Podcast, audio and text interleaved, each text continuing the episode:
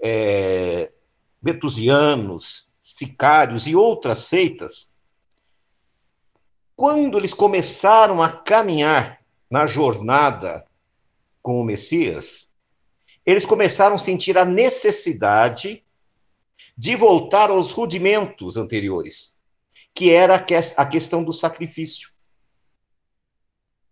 Eles achavam que aquela salvação que estava sendo imposta para eles era pouco. Então eles estão querendo voltar lá para o princípio anterior ao Messias, porque eles não entenderam a mensagem. E é importante, então, que o, o autor de Hebreus agora vai mostrar a superioridade do ministério de Yeshua, vai mostrar a superioridade do sacrifício do cordeiro. Mas o que me chama a atenção é que no versículo 2 diz assim: o ensino de batismos e da imposição de mãos, da ressurreição dos mortos e do juízo eterno, isso faremos se Deus permitir. E como nós sabemos, esse tema não foi mais abordado pelo autor. Mas o que chama a atenção aqui é a questão dos batismos, ou mikveh. Hoje as pessoas usam um texto que eles tiram do contexto, dizendo o seguinte: uma só fé, um só batismo. O autor de Hebreus aqui fala em batismos. Então é importante nós vamos trabalhar naquele no futuro, para mostrar que o batismo que ele está falando, os batismos, é, é exatamente da maneira que hoje nós celebramos. Quando nós vamos para o Vale da Bênção, normalmente nós passamos no Mikve da purificação. E as pessoas, elas entram em religiões equivocadas, religiões que não guardam os princípios da Torá, e quando você diz que ele tem que passar pelo batismo, não, já me batizei. A Bíblia fala que é um batismo, só fé. Só que a fé que ele tinha não é a fé bíblica. Ele foi batizado na Trindade. Então aquele batismo não tem valor. Aquilo foi um, um engano. E aqui o, o, o autor de Hebreus é claro, ele fala que existe batismos, são vários batismos. Então esse é um tema que nós vamos trabalhar. Continuando a, leitura no versículo 4. É impossível, pois, que aqueles que uma vez foram iluminados e provaram o dom celestial e se tornaram participantes do Espírito Santo e provaram a boa palavra de Deus e os poderes do mundo vindouro, presta atenção. E provaram a boa palavra e os poderes do mundo vindouro. O que é o mundo vindouro? Quando Yeshua, Jesus, for reinar no milênio. Ele não fala é, para os mesmos, perdão, ele não diz assim, provaram a boa palavra de Deus e os poderes do céu. Não. Ele já especifica mundo vindouro, o reino milenar. Por quê? Porque Yeshua vai ser rei e sacerdote no milênio. Perfeito. Nós estamos preparando um estudo, que é o estudo de primícias, juntamente com os 144 mil e o mundo vindouro. Há uma má interpretação desse tema. Por quê? Hoje nós temos 8 bilhões de pessoas. Nós não temos nem 0,1% de pessoas que foram alcançadas com a verdade. E essas pessoas, como ficarão no mundo vindouro? Então, nós vamos estudar essa questão da. Yeshua foi a primícia, o primeiro da ressurreição. Depois, nós temos o grupo de 144 mil. Depois, nós temos o reino messiânico, como diz o texto aqui, no mundo vindouro. Como essas pessoas vão estar nesse período. Porque em Zacarias 14 diz que se essas pessoas não celebrarem a festa dos tabernáculos, não virá sobre elas a chuva. Então, muitas pessoas acabam confundindo, achando que a volta do Senhor, a volta de Yeshua, é o fim de todas as coisas, quando, na verdade, é o começo de todas as coisas. Então, isso que nós precisamos começar a colocar em mente para entender e esse processo. Nós ficamos muito tempo nas, nas igrejas e cada igreja ensinou de um jeito. Por exemplo, os, o movimento adventista. Eles ensinavam que Jesus volta, pega a igreja adventista, leva para um lugar no universo, que eles chamam de céu. Aqui na terra fica todo mundo morto, com a presença do Senhor, e depois de mil anos eles voltam novamente. Essa é a visão deles. Outros acreditam que quando morrem já vão para o céu direto. Outros acreditam que quando Jesus voltar, todos vão para o céu e a terra fica aqui jogada. Então são muitas interpretações equivocadas, que não é o caso de todos nós, mas é bom nós sabermos isso. Então é fundamental nós entendermos que no mundo vindouro, quem vai entrar como reis e sacerdotes junto com Messias é um grupo seleto, é um grupo da primícia, são os primeiros que serão é, salvos para reinar com Messias no mundo vindouro e levar e concluir a missão. Nós estamos num período de transição.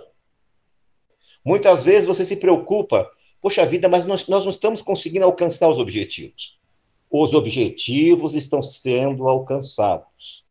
Deus está trazendo primícias. Pessoas especiais estão sendo preparadas para serem reis e sacerdotes, para ministrar justamente no mundo vindouro.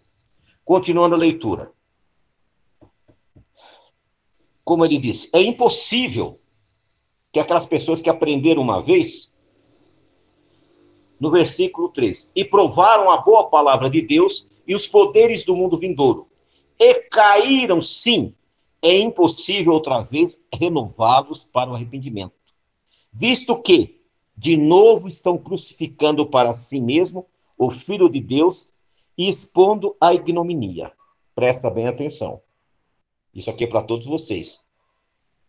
É impossível um indivíduo que conhece a verdade, conhece as instruções do Eterno, conhece a Torá, os evangelhos, os profetas, e essa pessoa abandona a verdade, é impossível ele retornar. Então, nós temos que, quando ensinarmos as pessoas, quando nós formos orientar estas pessoas, nós temos que ser muito claro. Não brinque com coisa séria. Se é para brincar, não vem nem aprender. Porque não tem uma segunda chance. Hoje, existe uma, uma. Vou contar até aqui uma história que aconteceu há muitos anos. Nessa época ainda eu estava na fileira do Adventismo. E tinha um cidadão lá que ele vivia escorregando, vivia pecando. Né?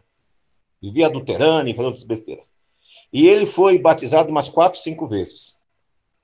Aí batizava, depois pecava de novo, depois voltava. Aí um dia, no seu no batismo, então o que acontecia? Eles batizavam uma pessoa e depois todo mundo ia cumprimentar. Aí, perdão. Aí tinha uma diaconisa de idade, ela chegou e falou: Ô irmão, vê se é pela última vez, né? Porque eu já não, já não aguento mais te cumprimentar toda vez que você batiza.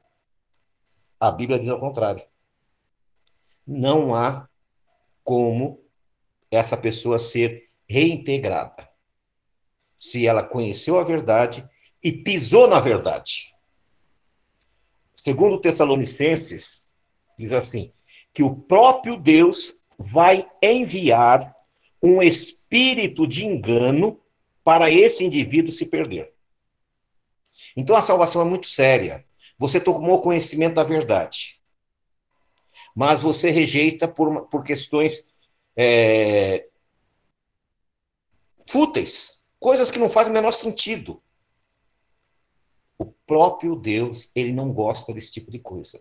Ele manda o espírito do engano para que a pessoa acredite na mentira e ele está fora da verdade. Então nós temos que rever os conceitos bíblicos de salvação e os conceitos teológicos equivocados de salvação. Isso eu estou falando para as pessoas que têm conhecimento. Porque tem muitas pessoas que nascem, crescem, morrem numa fé sem conhecer a verdade.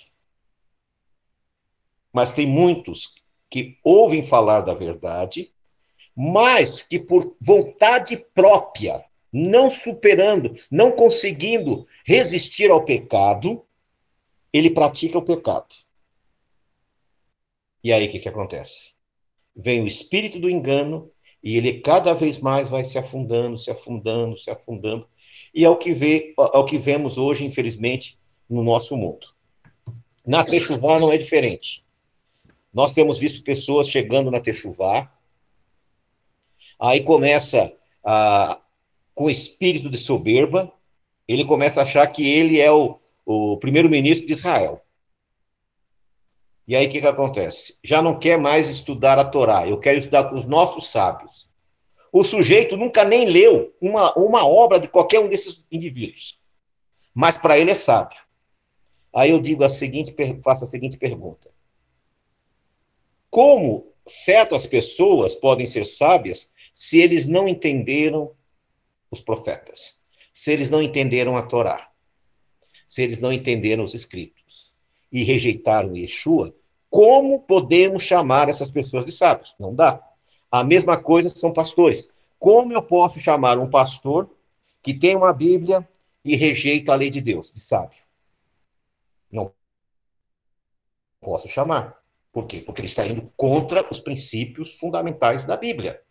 Em Mateus capítulo 5, 22, 23, se me falha a memória, não, Mateus 7, 21, 22, diz, diz assim, que naquele dia, muitas pessoas vão dizer, mas Senhor, eu fiz tantas coisas em teu nome, eu expulsei demônios, eu fiz milagres. E eu vou dizer na cara, não vos conheço. Apartai-vos de mim, vós que sois contra a lei. Qualquer indivíduo que é contra a lei de Deus, que não observa a lei de Deus, este vai ser, esta vai ser a sentença. Apartai-vos de mim, eu não te conheço. Você não faz parte do meu reino. E é isso que nós precisamos começar a ensinar para as pessoas. Nós não podemos ensinar o legalismo mas nós temos que ensinar que a lei de Deus está em vigor. Nós temos é, alternativas? Temos. Atos 15 é bem claro. Quando as pessoas chegam para a verdade, elas vão ter um tempo de estágio. Ela vai ter um tempo em que ela vai é, se preparar para cumprir os mandamentos de Deus. Ninguém chega na congregação e joga tudo para cima, porque as coisas não funcionam desse jeito. Se há dois mil anos atrás, Tiago e os demais apóstolos, que naquela época eles não comiam carnes impuras porque lá não tinha. Eles não trabalhavam sábado porque o sábado era o dia de guarda. Então, o que, que acontece? Houve essas dificuldades. Então, foi determinado que não colocasse sobre aqueles que estavam, naquele momento, adentrando a fé, que fosse imposto sobre eles um fardo que nem os nossos pais conseguiram suportar. E o que, que acontece? Ao nós lermos aqui, nós vamos perceber que no capítulo 6, houve um outro grupo que começou a achar que o sacrifício de Yeshua não era o suficiente. Que eles precisavam continuar matando os cordeiros. E é quando o autor de Hebreus então vai admoestar que eles não deveriam voltar para aqueles rudimentos. Eles não deveriam voltar para aquelas coisas que eram apenas sombras. Só que as pessoas confundem. Eles acham que ele está falando de toda a lei. E não. O que ele está falando é daquela lei que apontava para o Messias, e estas leis sacrificais já não tinham mais necessidade. Em outros estudos, nós já falamos que em Zacarias fala que nós vamos celebrar uma festa no mundo vindouro.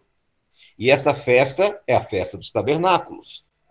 Em Isaías 66, 23, diz assim: uma, de uma lua nova a outra, e de um sábado a outro, e virá toda a carne adorar perante mim, do Senhor. Por que a lua nova? Porque a lua nova marca o início do mês, para que possamos saber o dia de tabernáculos. Então, essa festa da Lua Nova só vai ter uma função: marcar o dia de tabernáculos. Lá nós não teremos mais Páscoa, nós não teremos mais pães ázimos, nós não teremos mais Shavuot, nós não teremos mais trombetas, nós não teremos mais Yom Kippur. Todas essas festas cumpriram seu papel. Como no passado, antes da morte, quando a, com a morte de Yeshua, alguns princípios estabelecidos nas leis sacrificais deixaram de existir. Hoje nós não matamos mais animais. Não temos mais essa necessidade. Por quê? Porque o Cordeiro de Deus já foi morto. Então nós não podemos voltar para esses rudimentos nós temos que prosseguir em frente. Continuando, é, no versículo 11, perdão, é isso mesmo. Diz assim: Pois quando Deus fez a promessa a Abraão, visto que não tinha ninguém superior por quem jurar, jurou por si mesmo, dizendo: Certamente te abençoarei e te multiplicarei. E assim, depois de esperar com paciência, obteve Abraão a promessa. Ele recebe uma promessa impossível de se cumprir. Como alguém poderia ser pai de muitas nações naquela altura da vida sem filhos? Todavia, ele esperou com paciência. E é isso que nós temos que fazer hoje: esperar com paciência as promessas que Deus fez para nós. Pois os homens juraram pelo que lhe é superior, e o juramento servindo de garantia para eles e o fim de toda contenda. Por isso, Deus, quando quis mostrar mais firmemente aos herdeiros da promessa a imutabilidade do seu propósito, se interpôs como juramento. Tudo que Deus ordena é imutável, até que se cumpra o período. A perpetualidade, ela tem data e hora marcada para se concluir. Quando alguém é preso e condenado à prisão perpétua, esta prisão termina com a morte. Alguns mandamentos terminaram com a morte do Messias, que eram os mandamentos que apontavam para o sacrifício, para que, mediante duas coisas imutáveis, nas quais é impossível que Deus minta. Forte alento tenhamos nós, que já corremos para o refúgio, a fim de lançar mão da esperança proposta, a qual temos por âncora da alma segura e firme, que penetra além do véu. Onde Jesus como precursor, entrou por nós, tendo se tornado sumo sacerdote para sempre, segundo a ordem de Melquisedeque. Nós não estamos sobre a ordem levítica, araônica, desde a morte de Yeshua, quando ele adentrou a presença de Deus, se assentou à direita nós estamos sobre a ordem de Melquisedeque.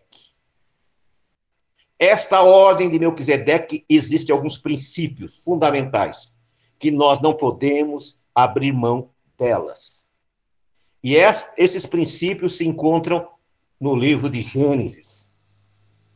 Lá nós percebemos que o primeiro mandamento dado ao homem foi o sétimo dia. O segundo mandamento foi as ofertas, uma boa de Abel e a ruim de Caim. O terceiro mandamento foi os dízimos. Esse dízimo, ele é diferente do sistema dizimal dos levitas. Os levitas tinham três sistemas de dízimo. Na época de Melquisedeque era um dízimo. Esse sistema sacerdotal, vamos continuar a leitura, porque este Melquisedeque, rei de Salém, sacerdote do Deus Altíssimo, que saiu ao encontro de Abraão quando voltava da matança dos reis, o abençoou. Então, esse sacerdote, ele tinha autoridade para abençoar, para qual também Abraão separou o dízimo de tudo. Então nós vemos que Abraão reconheceu o ministério de Melquisedeque. Continuando. Sem pai e sem mãe, sem genealogia, que não teve princípio de dias, nem fim de existência. Entretanto, feito a semelhança ao Filho de Deus, permanece sacerdote perpetuamente.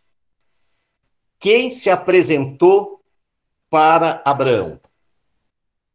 O próprio Messias.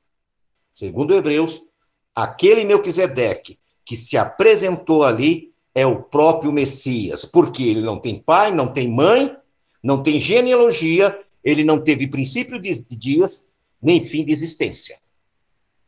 Então, quem se apresenta ali é ele. Depois é instituído o sacerdócio araônico e levítico, com o fim desse sistema, ele assume novamente e continua na leitura. Considerai, pois, como era grande esse a qual Abraão, o patriarca, pagou dízimo, tirando dos melhores despojos. Abraão honrou tanto Melquisedeque, que ele pegou dos despojos o que tinha de melhor. Ele não pegou o que sobrou. Ele não pegou o resto. Ele pegou o que tinha de melhor e dizimou. Então, nós percebemos aqui a importância desse sacerdócio e a importância que as pessoas entendam. Né? Nós, da Sheolã, nós estamos seguindo o sacerdócio segundo a ordem de Melquisedeque. Nós não temos que trazer rudimentos que não fazem parte da nossa adoração. Hoje nós celebramos algumas festas bíblicas porque elas ainda apontam para o Messias. Quando nós celebramos no dia 14 de Abib, nós celebramos o Seder de Yeshua. Porque ele celebrou com seus discípulos e disse: Fazei isso em memória de mim, que é o pão e vinho que Melquisedeque serviu como aliança para Abraão. Então nós repetimos isto. O sacrifício de peça, não, nós não, não fazemos isso. Nós celebramos a partir do dia 15 de Abib a festa dos pães sem fermento. Por quê? Porque somos orientados por Paulo a tirar o fermento de dentro de nossas vidas. E ele faz uma alusão, inclusive, espiritual. Então, esse princípio ainda permanece.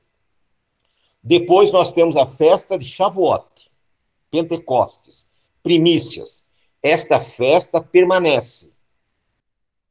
Depois nós temos a festa das trombetas. A festa das trombetas, ela aponta para a volta de Yeshua. Permanece. Nós temos o Yom Kippur.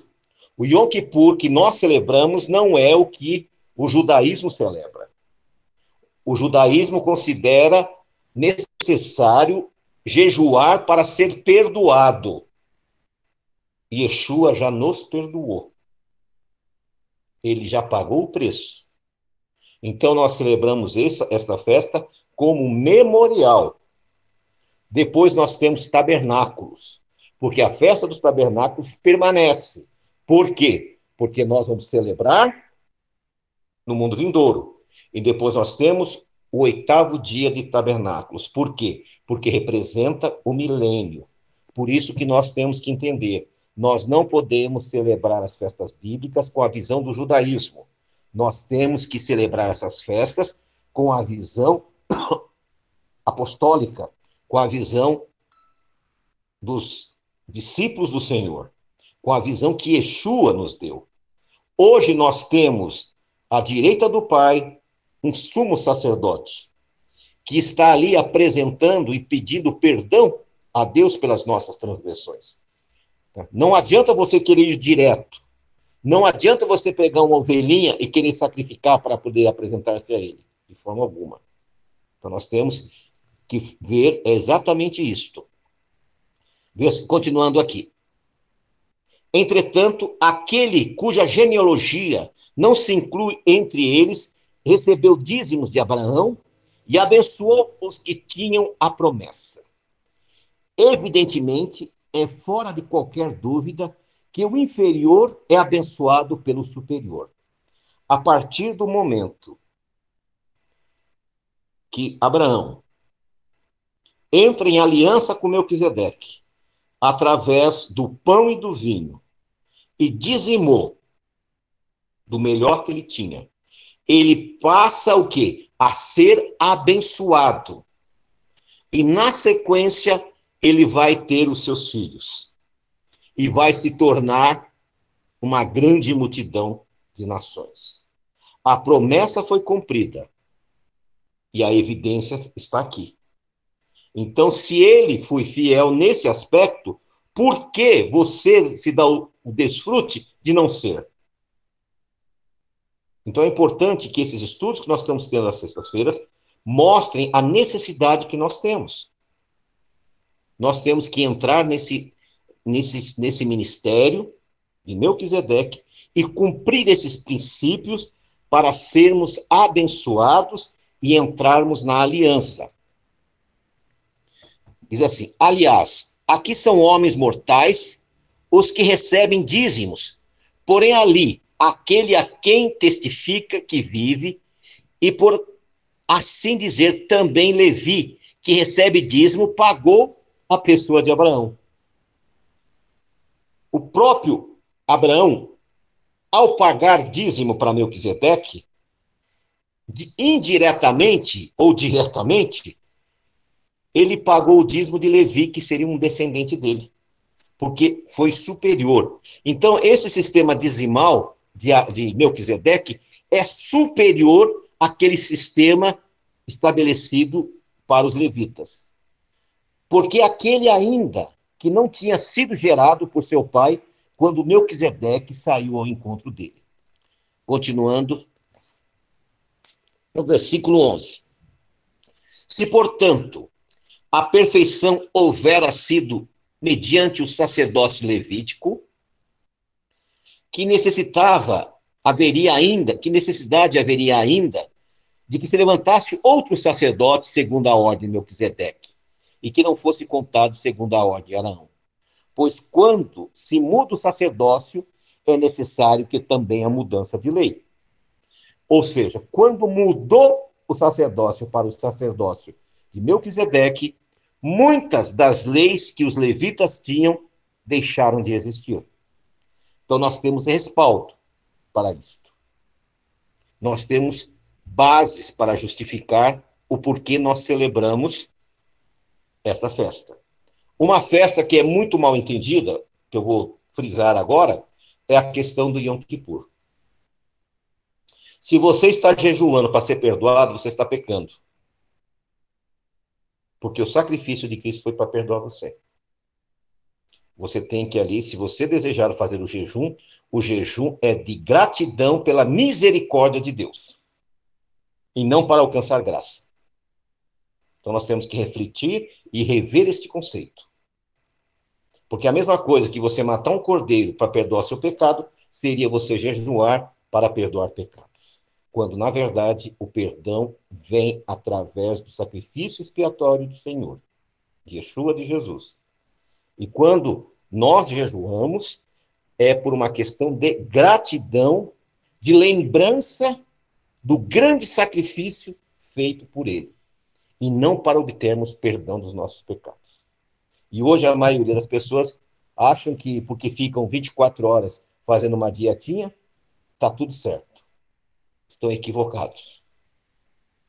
Se for fazer desta maneira, melhor que não faça, para não cair, não, não cair no erro da hipocrisia, achar que através de um sacrifício eu vou alcançar graça, sendo que o sacrifício perfeito já foi feito. Porque aquele de quem são ditas essas coisas pertence a outra tribo, da qual ninguém prestou serviço ao altar. Pois é evidente que nosso Senhor procedeu de Judá, tribo da qual Moisés nunca atribuiu os sacerdotes. E isto ainda é muito mais evidente quando a semelhança de Melquisedeque se levanta outro sacerdote, constituindo não conforme a lei de mandamentos carnais, mas segundo o poder da vida indissolúvel, porquanto testifica: Tu és sacerdote para sempre, seguindo a ordem de Melquisedeque. Portanto, por um lado, se revoga a anterior ordenança, por causa de sua fraqueza e inutilidade. E por outro lado, se introduz a esperança superior pela qual nos chegamos a Deus. Nós somos privilegiados. Então não queremos voltar aos rudimentos do passado. Vamos seguir em frente. Hoje, o nosso sumo sacerdote, ele não é mais um ser humano comum. Ele é o Messias ressuscitado. Ele está na presença do Pai. E quando nós nos achegamos a Ele, nós alcançamos graça e misericórdia. Todavia, nós temos que, por contrapartida, mostrar que nós estamos aliançados. E como aliançados? Cumprindo esses princípios que nós estamos discutindo aqui hoje. E visto que não é sem prestar juramento, mas esse com juramento por aquele que lhe disse: O Senhor jurou e não se arrependerá. Tu és sacerdote para sempre. Por isso mesmo, Jesus, tendo se tornado fiador de superior aliança. Ora, aqueles que são feitos sacerdotes em maior número, porque são impedidos pela morte de continuar. Esse, no entanto, porque continua para sempre, tem como um sacerdócio imutável. Por isso também pode salvar totalmente os que por eles chegam a Deus, vivendo sempre para interceder por eles. Com efeito, nos convinha um sumo sacerdote como este, santo, inculpável, sem mácula, separado dos pecados e feito mais alto do que os céus, que não tem necessidade, como sumo sacerdote, de oferecer todos os dias sacrifícios. Primeiro, por seus próprios pecados, depois pelo pecado do povo, porque fez isso uma vez por todas, quando a si mesmo se ofereceu. Porque a lei constitui sumos sacerdotes a homens sujeitos à fraqueza, mas a palavra do juramento, que foi posteriormente à lei, constituiu filho perfeito para sempre. Então, nós vemos aqui na leitura que esse sacerdócio, segundo a ordem de Melquisedeque, a qual nós estamos servindo, é superior àquele que foi passado. Então, quando você vem para a restauração para Techuvá, não volte para os rudimentos, para aquelas coisas que foram superadas. Vamos prosseguir em frente. Vamos analisar o que nós temos que praticar. E quando nós praticarmos, então nós vemos, só para finalizar, vamos lembrar dos princípios que nós temos que ser norteados. Primeiro, guardarmos Shabat. Segundo, dizimarmos. Terceiro, celebrarmos o Seder de Yeshua. Quarto, celebrarmos pães ázimos. Quinto, celebrarmos Shavuot. Sexto, celebrarmos tabernáculo. Aliás, trombetas. Sétimo, celebrarmos como gratidão e não para perdão em Yom Kippur. E finalmente, tabernáculos. Esses são os princípios que devem nortear uma restauração, segundo aquilo que nós entendemos desse estudo. Agora eu gostaria de passar aos irmãos que quiserem fazer os seus comentários. É, esse é o momento. Nós temos aí 20 minutos para tanto.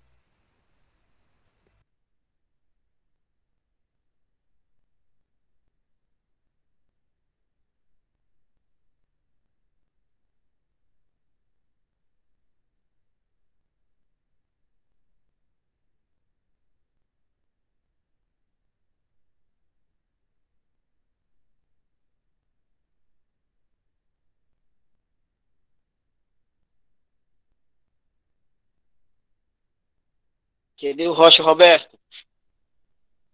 Estamos aqui. Manda bala, Rocha Roberto. Eu estou procurando um texto aqui. Olha, rapaz, eu estou aqui e estava assim, meditando tudo aquilo que o Roche, o Rabino, Laércio, estava falando sobre o rodimento, tudo aquilo que estava falando sobre essas coisas que mexe muito e tem mexido até o dia de hoje na questão aí da, da daqueles batismos. E eu fiquei aqui com meus botões escutando, escutando, escutando. E tipo assim, eu dei uma voada, sabe? Tipo assim, dei uma caminhada naquelas palavras ali. E eu vou dizer uma coisa para os irmãos. Como é difícil, mas como é difícil. É, a gente vê as coisas, lançar a semente, e muitas das vezes, aqueles a quem nós amamos, porque todas essas pessoas que nós estamos vendo por aí, nós amamos, é, é como se a escama continuasse nos olhos dela. E o que eu vejo é muitas escamas que precisamos lançar fora, que precisamos é, adentrarmos para um caminho mais excelente. Mas é muito complicado. E aí eu vou para o profeta Isaías, que diz que tem olhos para ver, mas não veem, tem ouvido para ouvir, mas não ouvem.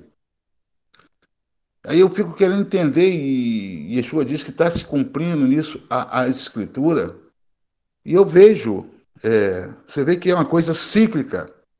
O tempo todo está indo e voltando, indo e voltando, né? Que com muitas pessoas que passaram, muitos sábios que passaram, aí eu boto esses sábios entre aspas, porque puxaram a sardinha para um lado, puxaram para o outro, puxaram farinha, fizeram um montão de coisa, fizeram um montão de misturas. E essas misturas, ao invés delas engrandecerem, enaltecerem e glorificarem o nome do Eterno, ao contrário, traz é, vitupério, faz, traz vergonha. É, aquele sacrifício, e o maior sacrifício que Yeshua fez, né? E eu fico olhando o tempo todo e a gente dá volta, dá volta, dá volta e continuamos marchando no mesmo lugar sem darmos mais um passo à frente. Por quê? Porque nós nos preocupamos ao ver que aqueles que nós amamos é, caminhando em caminhos tortuosos né, e pisando na verdade. E elas vão pisando na verdade e aquilo nos incomoda porque o Eterno colocou dentro de nós o amor por essas vidas. E esse mesmo amor, isso que faz a diferença do ministério de Yeshua, foi o amor. Ele prega o amor ele lança a semente do amor para que aqueles que estão ali, porque o nível de Yeshua é um nível é, incalculável em relação aos demais que ali estavam, aqueles discípulos, e num rudimento muito grande dos outros, é, em coisas que ainda não estavam dentro daquilo que era o padrão. Aí você fica imaginando você puxar para o nível que você está aqueles que estão lá no fundo do poço. E, Yeshua veio buscar, tirar lá do fundo do poço aqueles que estão, sabe, se lameando no meio daquelas lamas, aquelas coisas todas, aquela sujeira. Porque, na verdade, a sabedoria humana, ela não é nada. não é nada. Elas estão longe, estamos muito longe da essência. E Yeshua tenta puxar a gente para o nível dele, mas a gente fica, sabe, ali parado, paralisado, olhando, e, e não conseguimos, e não conseguimos adentrar nessa dimensão é, a qual, é, sabe, enquanto estivermos aprisionados por preceitos e conceitos que não nos levam para próximo do Machia. E eu fico pensando naquele ensinamento que ele deu, falando sobre a questão de quem comete adultério, né? Não é só aquele que pratica né, o ato físico, porque aí está no campo físico, mas quando fala do pensamento, e o pensamento é, é, materializa aquela questão do, do, do, do pecado. E você vê que nós estamos trabalhando o mundo das ideias, os pensamentos. E os nossos pensamentos ainda estão distantes da pureza, da santidade do Machia. Está distante daquilo que o Eterno propôs para a gente. E quando eu vejo Paulo falando que nós temos a mente do Machia, eu fico olhando as pessoas indo e voltando no mesmo erro, indo e voltando no mesmo erro. E, sabe, fica ali navegando, fica ali como um barco à deriva. E eu fico triste, muito triste. E muitas das vezes, é, até assim, tipo assim, desesperançoso, sabe? Porque é, você vai falando e, e, e, você vê que as pessoas não conseguem é, é romper esse véu não conseguem romper, elas não conseguem dar este passo além, elas não conseguem é, se lançar na mão do Eterno para que possa é, é, adentrar nesse, nessa condição. Mas eu, eu fico alegre quando nós estamos dentro de uma live em que estamos meditando, conversando, dialogando e buscando arrancar as escamas que ainda se encontram nos nossos olhos para adentrarmos na dimensão onde nós não vamos ter mais necessidade de quem ensine, onde nós teremos aquele corpo é, glorioso. Até chuvar é chegar a esse corpo glorioso. Até chuvar é abandonar todos os rudimentos que nos aprisionam a este mundo. Até chuvar é nos aproximar no centro da vontade do Eterno. E o centro da vontade dele é tremendo. É, é, é, é nós estarmos em total conexão com a verdade. É nós vivermos a verdade é, sem precisar nos esforçar, nós vamos viver a verdade.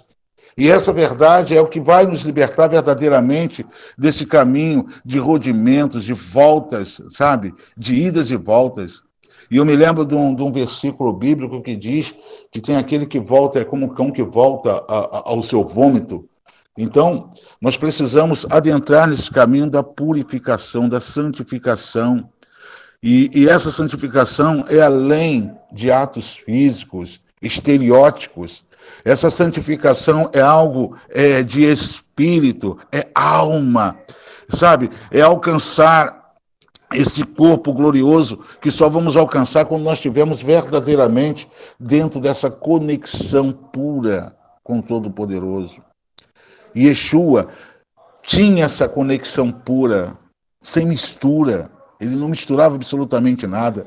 Ele não estava preso a tradições. Ele não estava preso a nada disso. E o que nós vemos é as pessoas o tempo todo preocupadas com o que vão pensar, o que estão pensando de mim, o que estão pensando, o que vão pensar. Será que eu devo falar isso? Será que eu devo falar aquilo?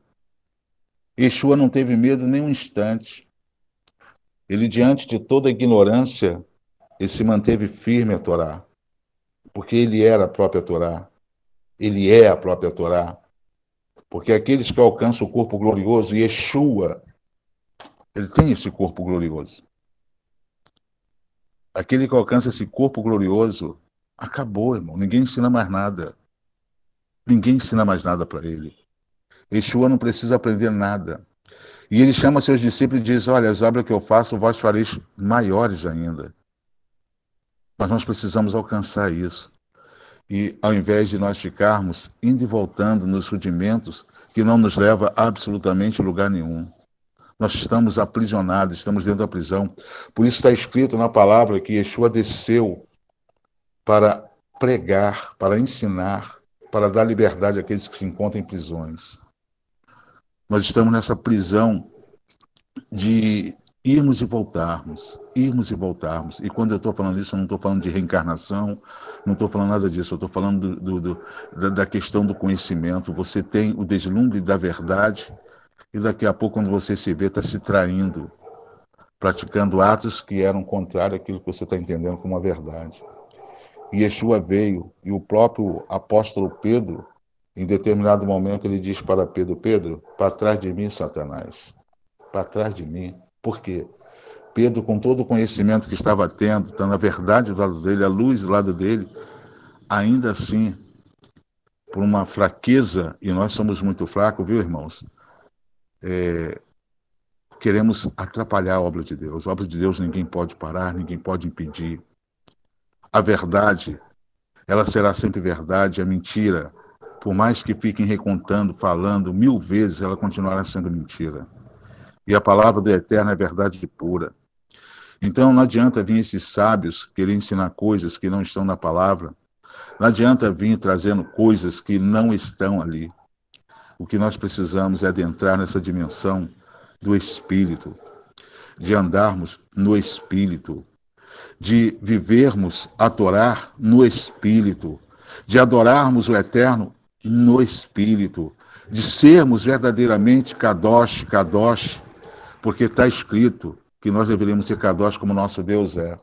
Então, esses ensinamentos, essas coisas que estão colocando por aí, é, é, essa, essa, essa liturgia, essa, sabe, essas coisas estão nos distanciando da verdade, estão nos paralisando, são, são venenos que vão nos matando aos poucos. E nós não podemos ficar paralisados, nós não podemos ficar de braços cruzados, nós devemos avançar, adentrar e, e sermos mais audaciosos, com muita intrepidez e anunciar, com ousadia mesmo, como fazia o apóstolo Paulo, independente se ia ser preso, se ia colocar no cárcere, se ia ser chicoteado, apedrejado, não importa, não importa. O que nós precisamos fazer é sermos verdadeiramente luz. E a luz é a palavra. É vivermos a palavra. É sermos a palavra. Yeshua é a luz que desceu no mundo, porque ele era a própria palavra. E quando nós andarmos nessa palavra, não tem nada que nos para. As pessoas podem falar o que quiser, a luz vai brilhar, como brilhou com Estevão. Estevão alcançou um patamar tão tremendo que ele usa as mesmas palavras do Machia dizendo: Pai, perdoa porque não sabe o que fazem. Olha que coisa linda. E nós precisamos adentrar nisso. E esses batismos, né? Nós estamos sendo batizados o tempo todo. Cada dia que você acorda, você é batizado. Cada dia. Cada luta que você passa, você está sendo batizado. É batizado no fogo mesmo. Batizado na, na, na, na, experiência do cotidiano, do contato é, com as circunstâncias mais difíceis para que nós venhamos verdadeiramente brilhar. Quando olhamos, por exemplo, para uma lâmpada, ela acende. A lâmpada que está acesa na sua casa, na minha, ela acende quando há um curto-circuito. Positivo e negativo se juntando, cria aquele curto-circuito e a luz acende. Agora, quando é coisa equilibrada, a luz fica acesa. Mas quando é muito forte, ela queima. Então, o conhecimento, ele vem gradualmente porque se vier muito forte, vai queimar. Por isso Yeshua disse: Eu não posso vos falar tudo, porque não comportaria, ou seja, explodiríamos, queimaria. O importante é que a luz brilhe, brilhe continuamente. E esta luz é esse conhecimento, são esses batismos, é o tomar a sua cruz, é viver verdadeiramente como está escrito. Como está escrito. E adentrarmos na dimensão do Espírito não ficarmos na letra, entrarmos no espírito. Porque está escrito também pelo apóstolo, é, julga, não julgue o profeta, mas o espírito de profecia. Porque há profecias que são para o eterno, que são do eterno, e há profecias que são do espírito de engano. Nós temos que saber discernir qual é o espírito de engano e qual é o espírito da verdade.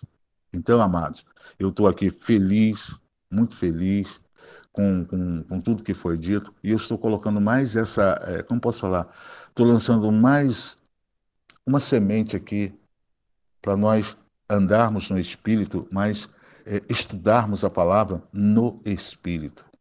No Espírito. E entendermos o Espírito de profecia que está por trás da palavra. E não ficarmos na letra.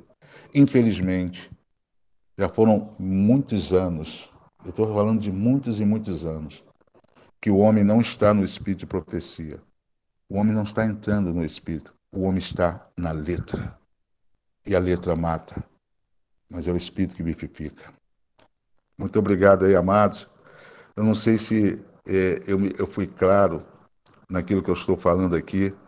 Peço perdão se eu falei alguma besteira. Rabino, puxa meu paletó aí, me corrige. Ô Bruno, me corrige. Ô Laércio, me, me, me, me corrige. Ô Hélio, me corrige, por favor. Mas eu estou aqui, desculpa que eu estou falando, estou voando aqui, sabe? Vocês estão falando aí, eu estou aqui voando. Até quando o irmão me chamou, me chamou algumas vezes, é porque eu estava aqui extasiado, viu, amado? Com, essa, com esse estudo, viu? E com essas palavras, e com tudo que foi dito. Amém, meus amados? Muito obrigado Amém. pela oportunidade.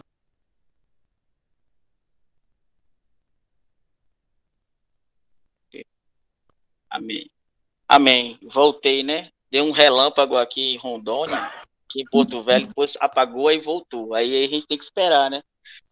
Eu vou só fechar a tela aqui porque eu uso a, o texto bíblico aqui na tela do celular. Eu tô com o celular. E deixa eu trazer aqui.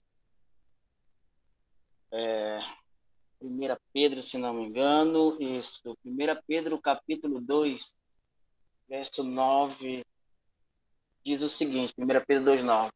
Porém, vós sois geração eleita. Somos uma geração eleita. Sacerdócio real.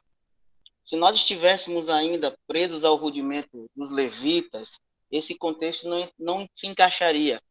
Porque quando, quando, quando foi instituído o comando de Moisés para levar o povo, existia uma tribo que era sacerdote e uma outra tribo que era rei. O reinado ficou com Judá e Levi levava o sacerdote. Mas Pedro vai e diz o seguinte: olha, agora, pelo renovo, pela aliança cumprida, pelo sacrifício levítico que foi cumprido, e o próprio sacrifício, é o próprio sacerdote, purificou de uma vez por toda o templo, o Miscã, ou melhor ainda, eu e você que somos templo do Espírito Santo, hoje nós somos um sacerdócio real, que nos leva a uma nação santa e povo de propriedade exclusiva de Deus. Qual é o propósito? Proclamar a grandeza daquele que vos convocou das trevas para a sua maravilhosa luz. Agora não é só contar, e agora eu posso voltar para cá, não é só falar que o povo saiu do lá do mar, cruzou o mar e saiu do Egito para a terra prometida. Mas agora é um é algo superior a isso é algo que está acima só de sair do Egito para para cruzar o mar e a terra prometida. Agora vocês proclamam que vocês saíram das trevas para a luz. E todo aquele que crê, ele vai andar com vocês. Sacerdócio real. Então, se temos um sumo sacerdote da ordem de Melquisedeque, Roche Breno, Roche Bruno, Roche Josias, Roche Roberto Carlos, Rabino Laécio. Nós somos os sacerdotes de Melquisedeque. Ele é o sumo sacerdote e nós somos os sacerdotes. E qual é a função dos sacerdotes para ajudar o sumo sacerdote? Levar as pessoas a reconhecer o verdadeiro sacrifício. E o verdadeiro sacrifício foi o sangue de Machia aspergido por nós, que quitou todas as nossas nossas culpas, todos os nossos erros, todas as nossas falhas. É isso que Hebreus ele tenta explicar. Porque é, aquele grupo, aqueles grupos todo, né? Inclusive leiam lá o texto do o livro, o PDF do, do, do Rabino Laesp, fala sobre tantas citas que estavam lá, estavam preocupados. E o templo, e o sacerdote, vamos procurar o, o, quem é descendente de Levi. Aí os apóstolos Hebreus, por favor. O sacrifício é o sumo sacerdote. ele é vivo, ele é eficaz. O sangue dele quitou. Não existe mais o porquê. Deus não se agrada mais do sangue de animais, porque tudo foi quitado. E ele nos faz sacerdotes de Melquisedeque para que as pessoas entendam isso. Então, vivemos esse novo propósito. A Torá, as tradições eram pesadas, mas a Torá que vem com a graça, ela não é difícil. Agora ela se torna difícil porque, infelizmente, muitos querem levar um sistema religioso, mas a Torá que o Machia ensina, ela vem trabalhar dentro de você. Não é um, um sistema de fora para dentro, mas sim um sistema que vai trabalhar de dentro para fora. Como o Roche Roberto Carlos falou, né? Ah, adulterar, se você só olhar, meu irmão, você já está enrolado. Então fica difícil porque ela vai testar, ela vai trabalhar o que há dentro do seu, do seu íntimo. Mas vivemos esse sacerdócio, vivemos essa aliança renovada, vivemos, é, vivemos esse tempo vocês são sacerdotes de Melquisedeque, porque o nosso sumo sacerdote recuperou aquilo que havia perdido. Esse sacerdócio que se encontrava lá no Ganeden, lá no Jardim do Éden. E nós vivemos essa esperança, porque somos nação e povo escolhido de Deus para ensinar essas coisas, ensinar essas verdades para a vida das pessoas.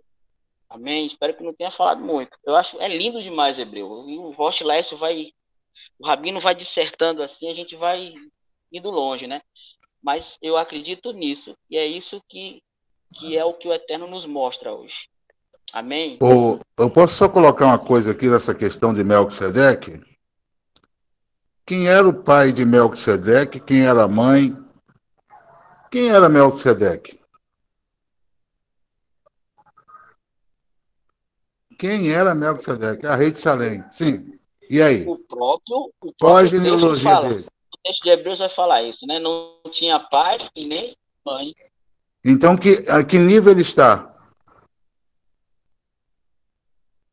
Esse reino é do Espírito. Exato. É outra dimensão.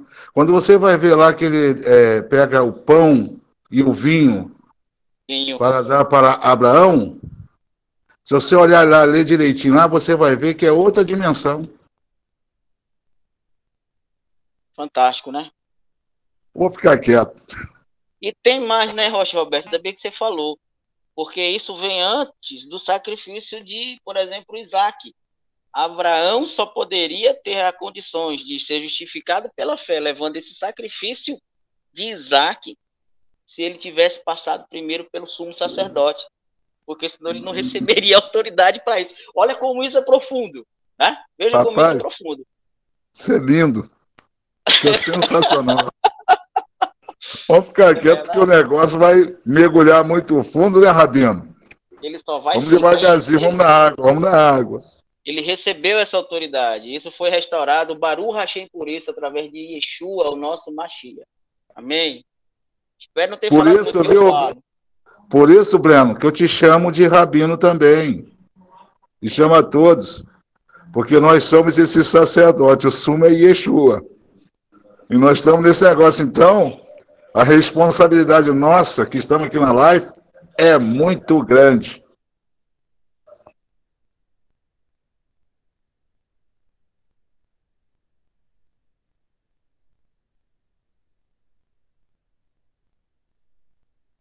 Amém.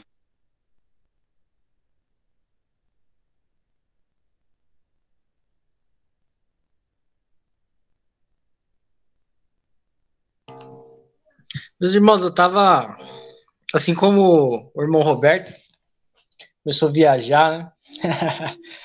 é, no bom sentido, né? É, eu comecei a, a, pensar, né? Quando o Rabino leu aquele, aquele trecho, né? É, uma mudança de sacerdócio acarreta numa mudança de lei.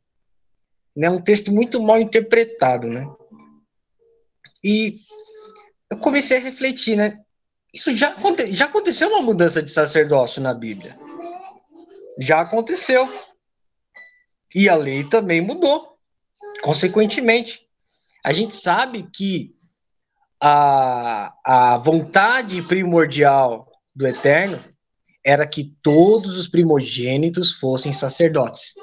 Na porção passada, ou retrasada, a gente leu Êxodo 19, que o Senhor fala assim, ó, agora, é, 19,5, agora, pois, se, se ouvirdes a minha voz e guardardes a minha aliança, sereis minha parte pessoal entre todos os povos, pois a terra inteira me pertence, me pertence, e vós sereis para mim um reino de sacerdotes, uma nação santa.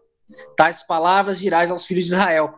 Mas isso não aconteceu, irmãos. Porque lá em Êxodo 32, o que, que o povo fez? Adorou um bezerro. E aí, o que aconteceu? Moisés, ele chamou a todos. Ele deu uma chance a todos. E ele falou: aquele que for do Senhor, vem até mim. Ele, ele, como diria o nosso amigo Chapolin, sigam-me os bons. Mas só foi uma tribo. Só foi uma tribo. A tribo de Levi. E lá em Números, é isso mesmo. Lá em Números, lá no comecinho do livro de Números, lá Números 3, capi, é, capítulo 3, versículo 11. O Senhor falou a Moisés dizendo: Eis que eu, eu mesmo, tomo dentre os filhos de Israel os levitas, em troca de todos os primogênitos de todos os filhos de Israel nascidos do primeiro parto. Os levitas me pertencem. Então, já houve uma troca de sacerdócio. o Bruno comentando aí. Isso é e bom, o, isso é bom, Jesus. Você pegou a conexão. Uma troca, uma mudança Isso. de mandamento. Né? Então, não sou eu só que estou voando aí, não, viu, irmão? Não, o, o, negócio é que eu estava montando isso para levar a administração e o Josias quebrou. Olha como, como entra uma conexão. Abraão recebe, resgata o primogênio dele, que é Isaac. E agora os levitas fazem a mesma coisa. E nós somos os primogênitos, as primícias resgatadas por Yeshua. Ele pegou a conexão. Agora, agora eu vou ter que mudar a mensagem. e, e, e a gente vê que é, o escritor de Hebreus não está inventando uma coisa, não está tirando um coelho. Um coelho já, já houve uma mudança de sacerdócio e, e consequentemente, uma mudança de lei. Seria né? então, a subida de um degrau, amado? Daquela escada de Jacó? Seria isso. Pois é. Nós estamos no outro degrau. O resgate das premissas. Esse é o resgate que o Rabino, o Rabino Laércio fala sobre as premissas. Tem que ser o Josias, né? O Josias é o nosso doutor, né? Ele mata a pau mesmo o negócio, rapaz. Que nada, que nada.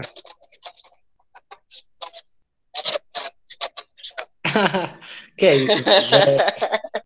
Não, não, não sou nada Perfeito, se não fosse glória a Deus. minha vida. Perfeito.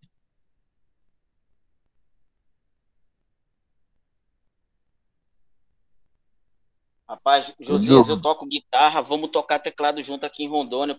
Eu tô de olho aqui. vamos, vamos fazer um som, vamos fazer um som. Opa! Maravilhoso. Meus irmãos, eu não, é, é, eu falar aqui agora é chovendo molhado. Esses doutores aí já, já falaram tudo, né?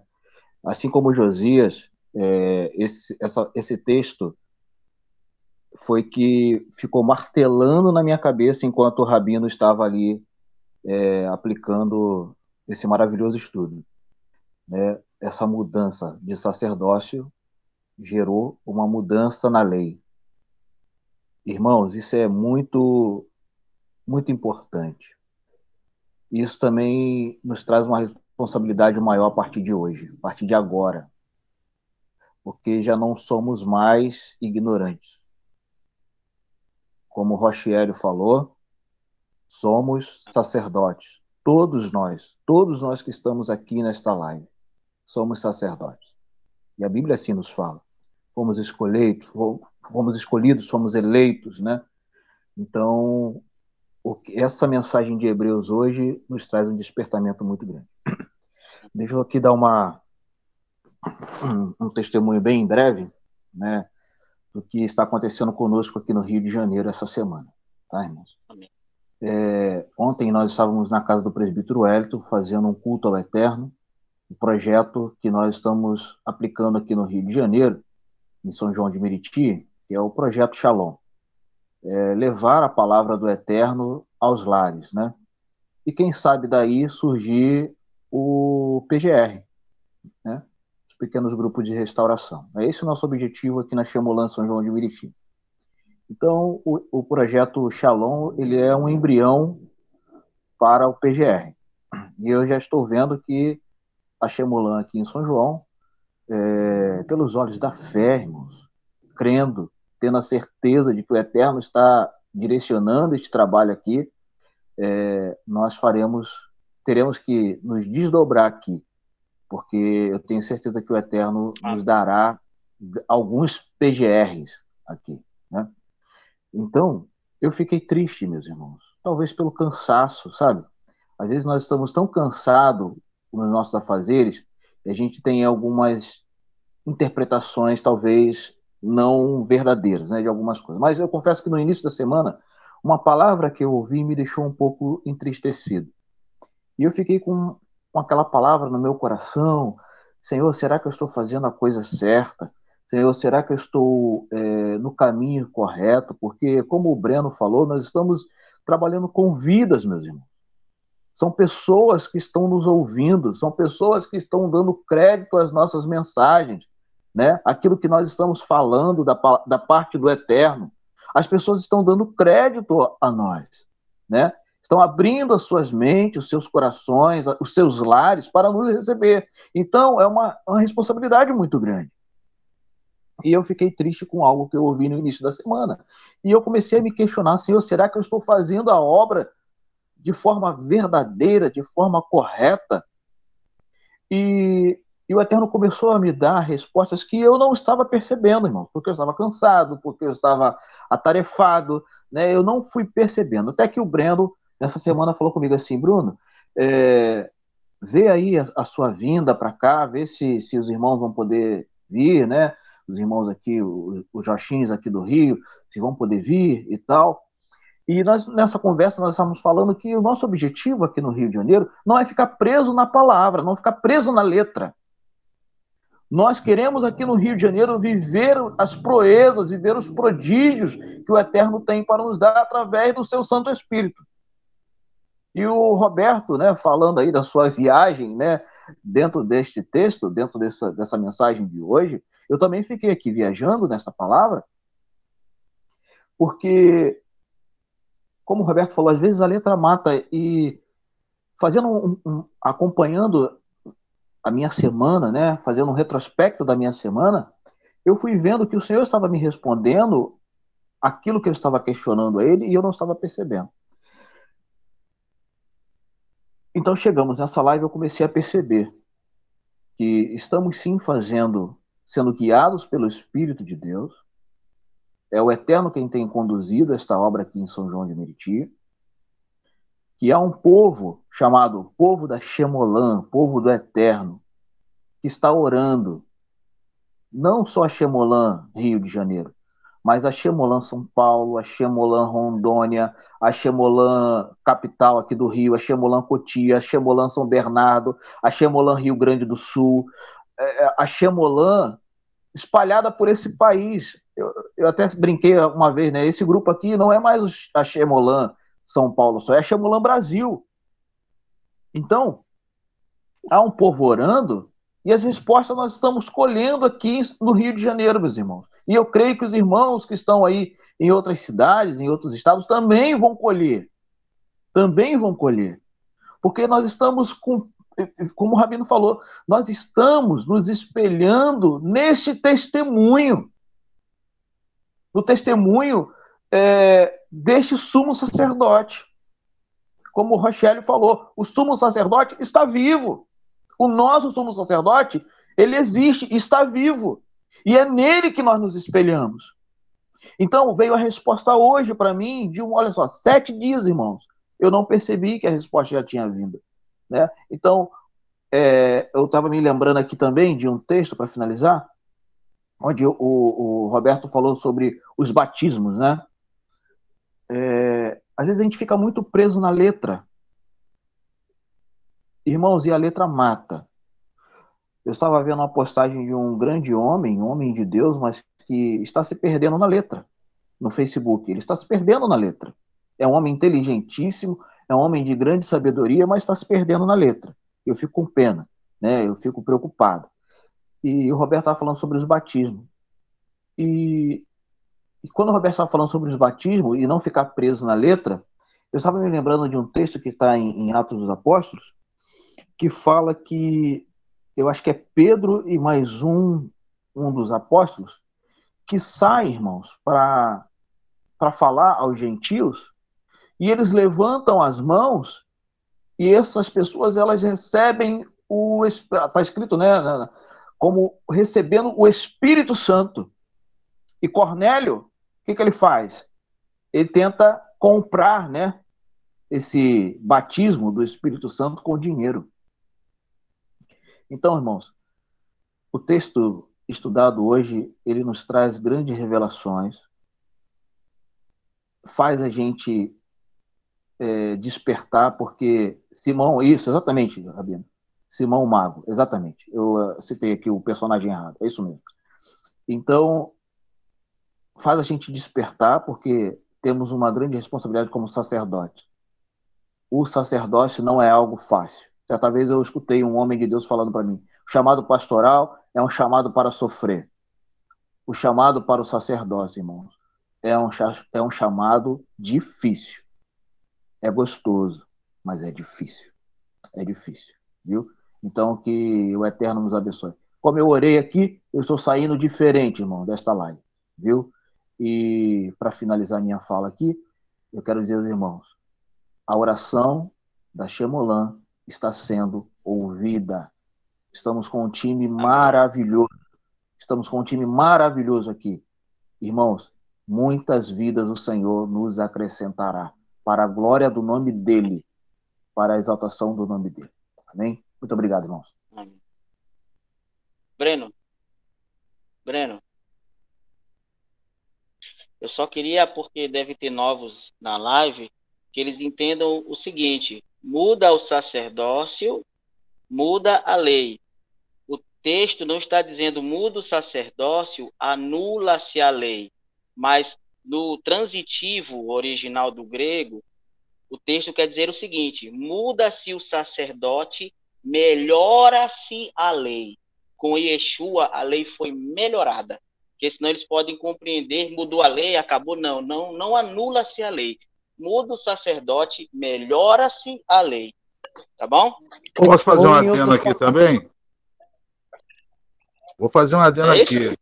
Ele não melhorou a, ele não melhorou a lei, não aperfeiçoou a lei. Ele nos trouxe o entendimento mais perfeito da lei. Melhor ainda. Que a lei é a mesma.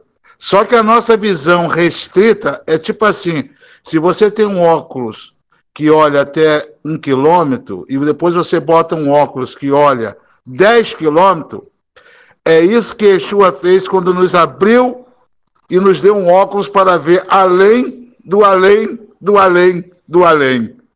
Rocha Roberto, você falou isso e um rapaz chegou para mim e falou assim: fala mais para a gente sobre a Torá, porque quando eu vou em certos lugares, parece que os líderes botam óculos verde nos meus olhos para que eu veja o campo verde, mas quando eu tiro o óculos eu não vejo nada.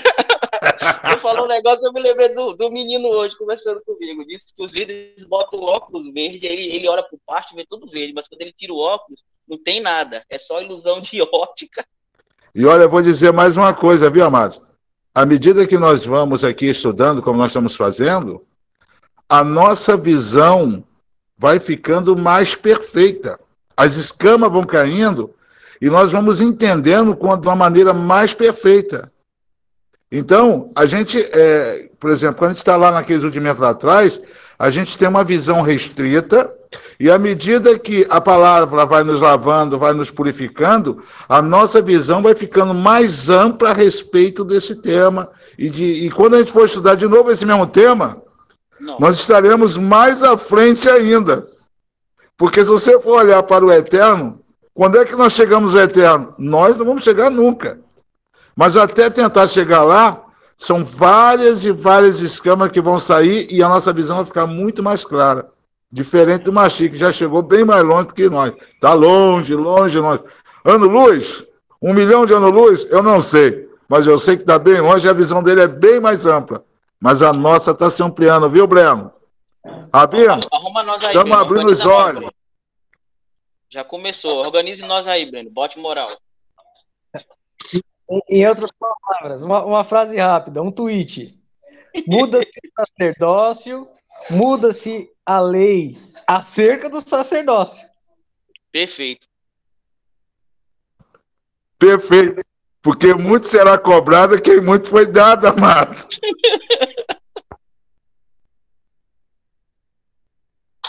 é.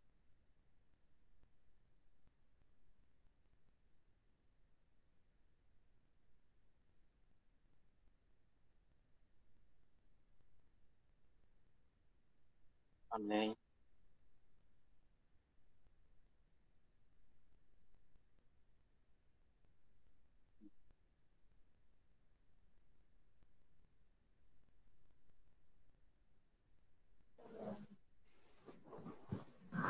Sim, meus irmãos.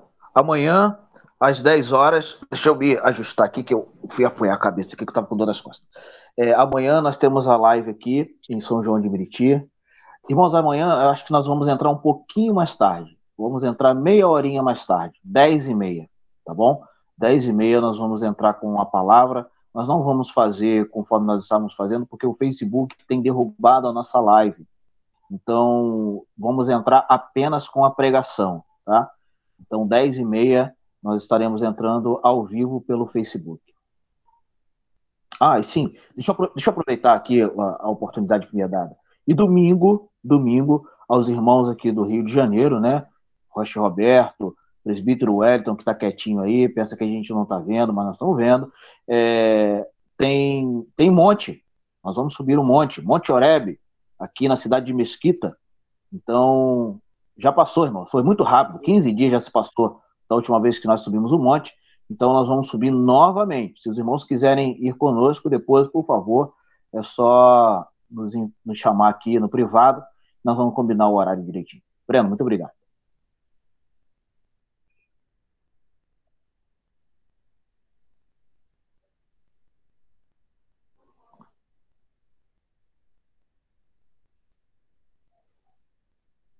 Eu acho que o Hélio está triste, acho que ele quer orar.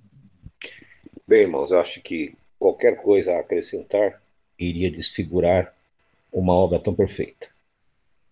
Que o nosso irmão Wellington então faça a oração. Que Deus abençoe a cada um de vocês.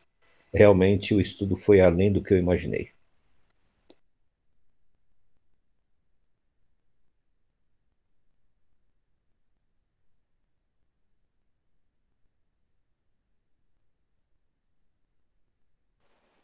É do Sul.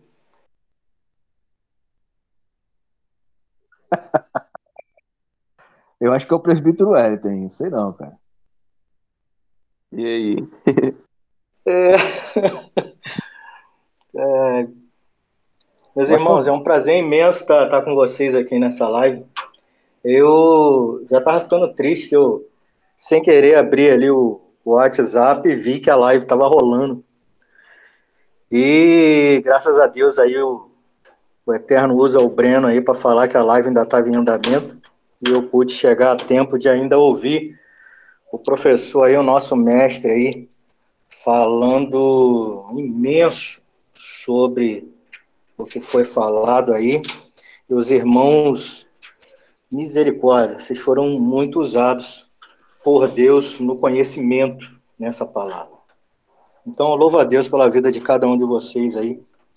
E, brincadeiras à parte, oremos. Oremos ao Senhor para que ele continue fortalecendo esse grupo, esse ministério, e também para que continue incendiando a mente de cada um, iluminando com sabedoria, com sabedoria, e que cada um não esmoreça porque grandes coisas o Senhor fará através de vós.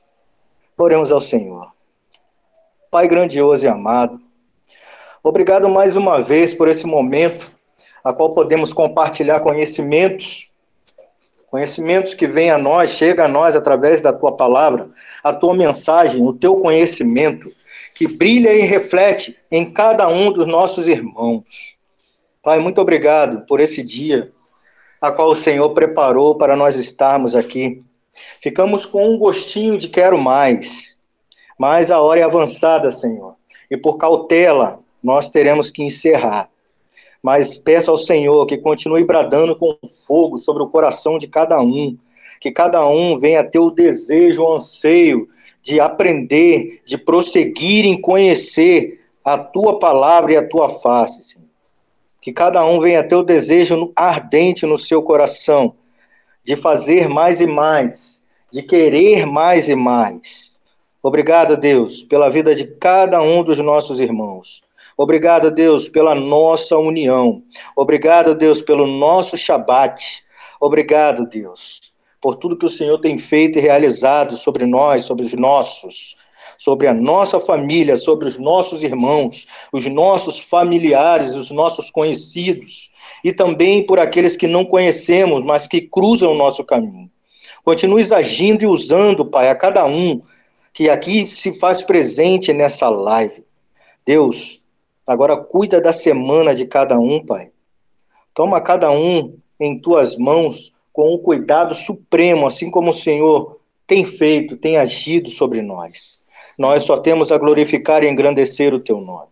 Nós queremos te louvar, não só hoje, mas para todo sempre. Amém e amém. Amém.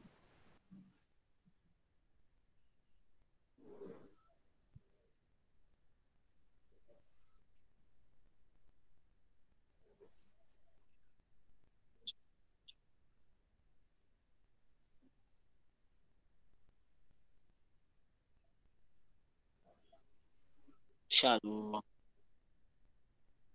Amém. Isso aí. Amém. Valeu. Amém. Shalom, shalom. Obrigado aí, Hélio. Shalom, shalom. Obrigado aí, Bruno. Obrigado.